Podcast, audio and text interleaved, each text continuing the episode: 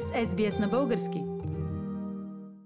Днес ще говорим за млякото. Когато става дума за производството на храни, обикновенно говорим за тяхната полезност, за ефекта, който имат върху здравето ни. Но все по-често се явява и въпроса какъв ефект има производството на храни върху околната среда.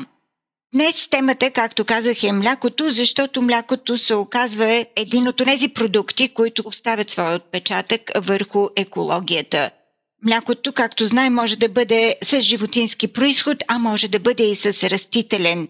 Поканила съм за разговор днес професор Дора Маринова от Къртин, университета в Пърт и доктор Диана Богева, също от Къртин университета, които наскоро направиха проучване именно върху видовете млека и техният екологичен отпечатък.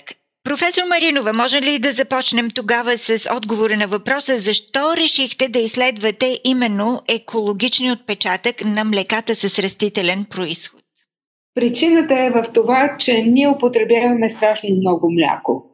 Всеки обича да пие кафе, чай, да прави различни десерти, също да прави кисело мляко или да консумира кисело мляко, а, без да се замисляме какво това означава за околната среда.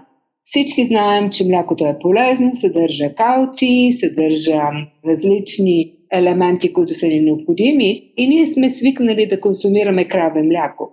Обаче това, което става постепенно и в момента е приело огромен размер, е факта, че животинските продукти, които използваме за храна, имат много висока екологична цена. И млякото е част от тези животински продукти. Това се отразява в парникови газове и промяната на климата, а също така и как използваме природните ресурси в това отношение земята, която имаме на разположение за селско стопанство, водата, всичко това има голяма цена. И ние трябва да знаем как нашите вкусови решения, решенията, които са свързани с храните, които използваме, влияят върху околната среда. Тоест, ние гледаме на млякото не толкова от гледна точка на неговите хранителни свойства, а какво това означава за здравето на околната среда. Разбира се, че няма никакво съмнение, че млякото от животински происход и по-специално, може би, кравото мляко, защото това е най-употребяваното от всички нас, има най-високият отпечатък върху околната среда. А даже и когато го сравним с всички предлагани в момента варианти на мляко на пазара и с всички тези млека, които са на растителна основа. Всички тези растителни млека всъщност имат по-слабо въздействие върху околната среда, когато става въпрос за генерирани парникови газове, Техният отпечатък всъщност варира между 1,14 в Австралия и Нова Зеландия, говоря за кравето мляко, 1,16 в Северна Америка, 1,30 в Европа, 2,2 в Азия и 2,50 в Африка. Това е измерено в килограма въглероден двуокис. И когато ги сравним с растителните млека, разликите са огромни. Производството на краве мляко средно произвежда три пъти повече парникови газове отколкото а, мляко, което е на растителна основа. Средно това е три пъти по-високо за краве мляко, отколкото растителни млека. Въпреки, че варира, Например, в Австралия ние произвеждаме мляко по много ефективен начин и това е само 1 кг и 140 грама парникови газове на 1 литър а, мляко но в Европа това е 1 кг и 300 грама, а в Азия 2 кг, в Африка 2 кг и половина. Всичкият този въглероден двуокис директно допринася за промяната на времето. Тоест не е достатъчно само да мислим за промяната на времето като свързано с производството на електроенергия. Ние също трябва да мислим за промяната на времето, която се получава в резултат на храните и хранителните системи, които ние използваме. Доктор Богева, а какви други фактори взимате предвид във вашето изследване, когато анализирате именно екологичния отпечатък на растителните млека спрямо животинските млека? Например, други фактори, които се използват за производството на тези млека? Ние взимаме фактора вода, земя и също така начина по който тези култури се отглеждат, защото трябва да се вземе под внимание и факта, че тези култури се отглеждат в различни климатични и географски условия. Ако дадем за сравнение млеката от ядки, те изискват, например, по-малки площи за тяхното отглеждане, защото те са по дървета и са по-нагъсто засяти и, и също така те произвеждат много плодове или ядки едновременно. Дърветата са полезни с това, че те отделят кислород, абсорбират въглеродния двокис и, и също така, когато вече са в края на своя жизнен път, те се използват за да се произведе полезна дървесна биомаса. Разбира се, това са различни условия за отглеждане. Аз дадох пример дърветата, но примерно ако отглеждаме а, соя или ако отглеждаме ориз, съвсем друга е площа, съвсем друго е използването количество вода, за да се отгледат тези култури. Значи факторите, на които гледаме, е площа, която е необходима, но, но също това е консумацията на вода. За производството на 1 литър краве мляко отиват 628 литра вода. И това е свързано с фуража, който е необходим кравата да консумира, също така и при самото производство. Значи, ако си помислим, 630 литра вода за производството на 1 литър краве мляко. Тоест, това е една храна, която използва изключително много прясна вода. В сравнение с кравето мляко, млякото от бадеми изисква 371 литър вода, а соевото мляко изисква само 28 литра вода. Тоест, този отпечатък е изключително важен за места като Австралия, където знаем, че това е един много сух континент, но също и за места като Калифорния, Средиземноморието, където водата е изключително ценен ресурс.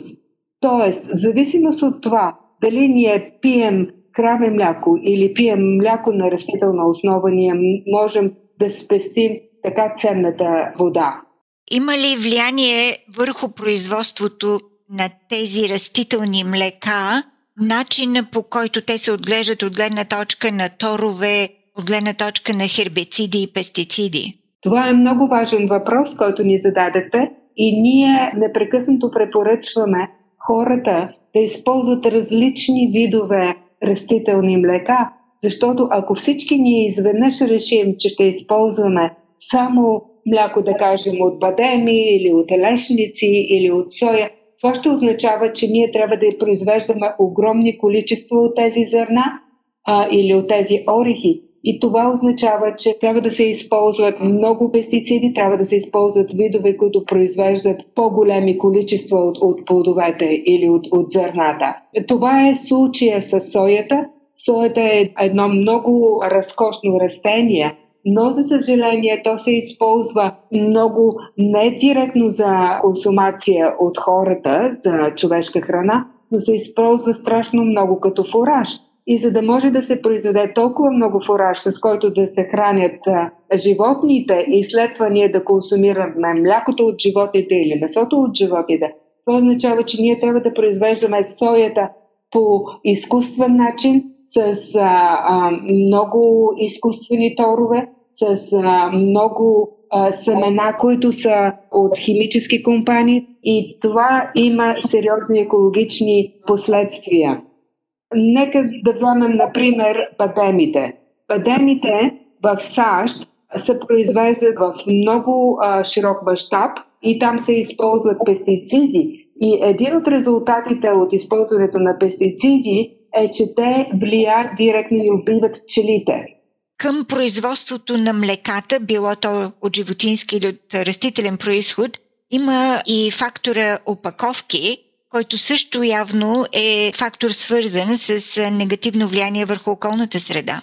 Да, това е точно така. И ние за това винаги казваме, че трябва човек да внимава каква е опаковката. Например, в Калифорния едно изследване показва, че 45% от всички парникови газове, свързани с бадемовото мляко, идват от неговата опаковка.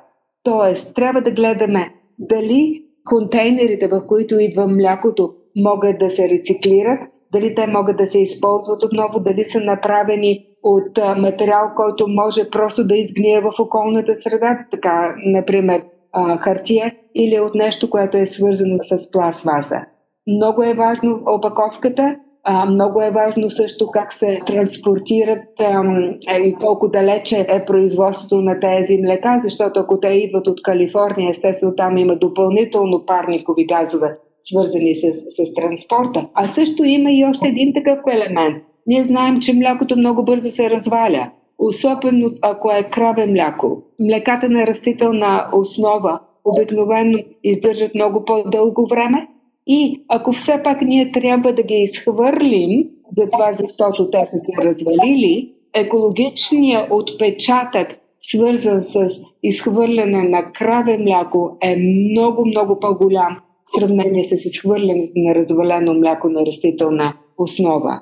Голяма част от хората, които задават етични въпроси с това дали е етично да продължаваме да експлуатираме животните за производство на храна, а, реагират изключително негативно на факта, че ние много често изхвърляме мляко и мислим, че като го изливаме в мивката, това е същото все едно, че изливаме вода. А на практика ние изливаме продукт, който е с много голям екологичен отпечатък.